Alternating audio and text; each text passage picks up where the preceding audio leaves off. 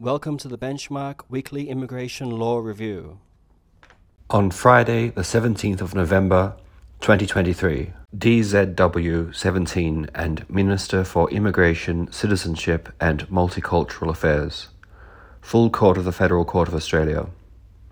Tribunal did not conflate the criterion for being a refugee with the criterion for coming within Australia's international non refoulement obligations. BHT 22 and Minister for Immigration, Citizenship and Multicultural Affairs.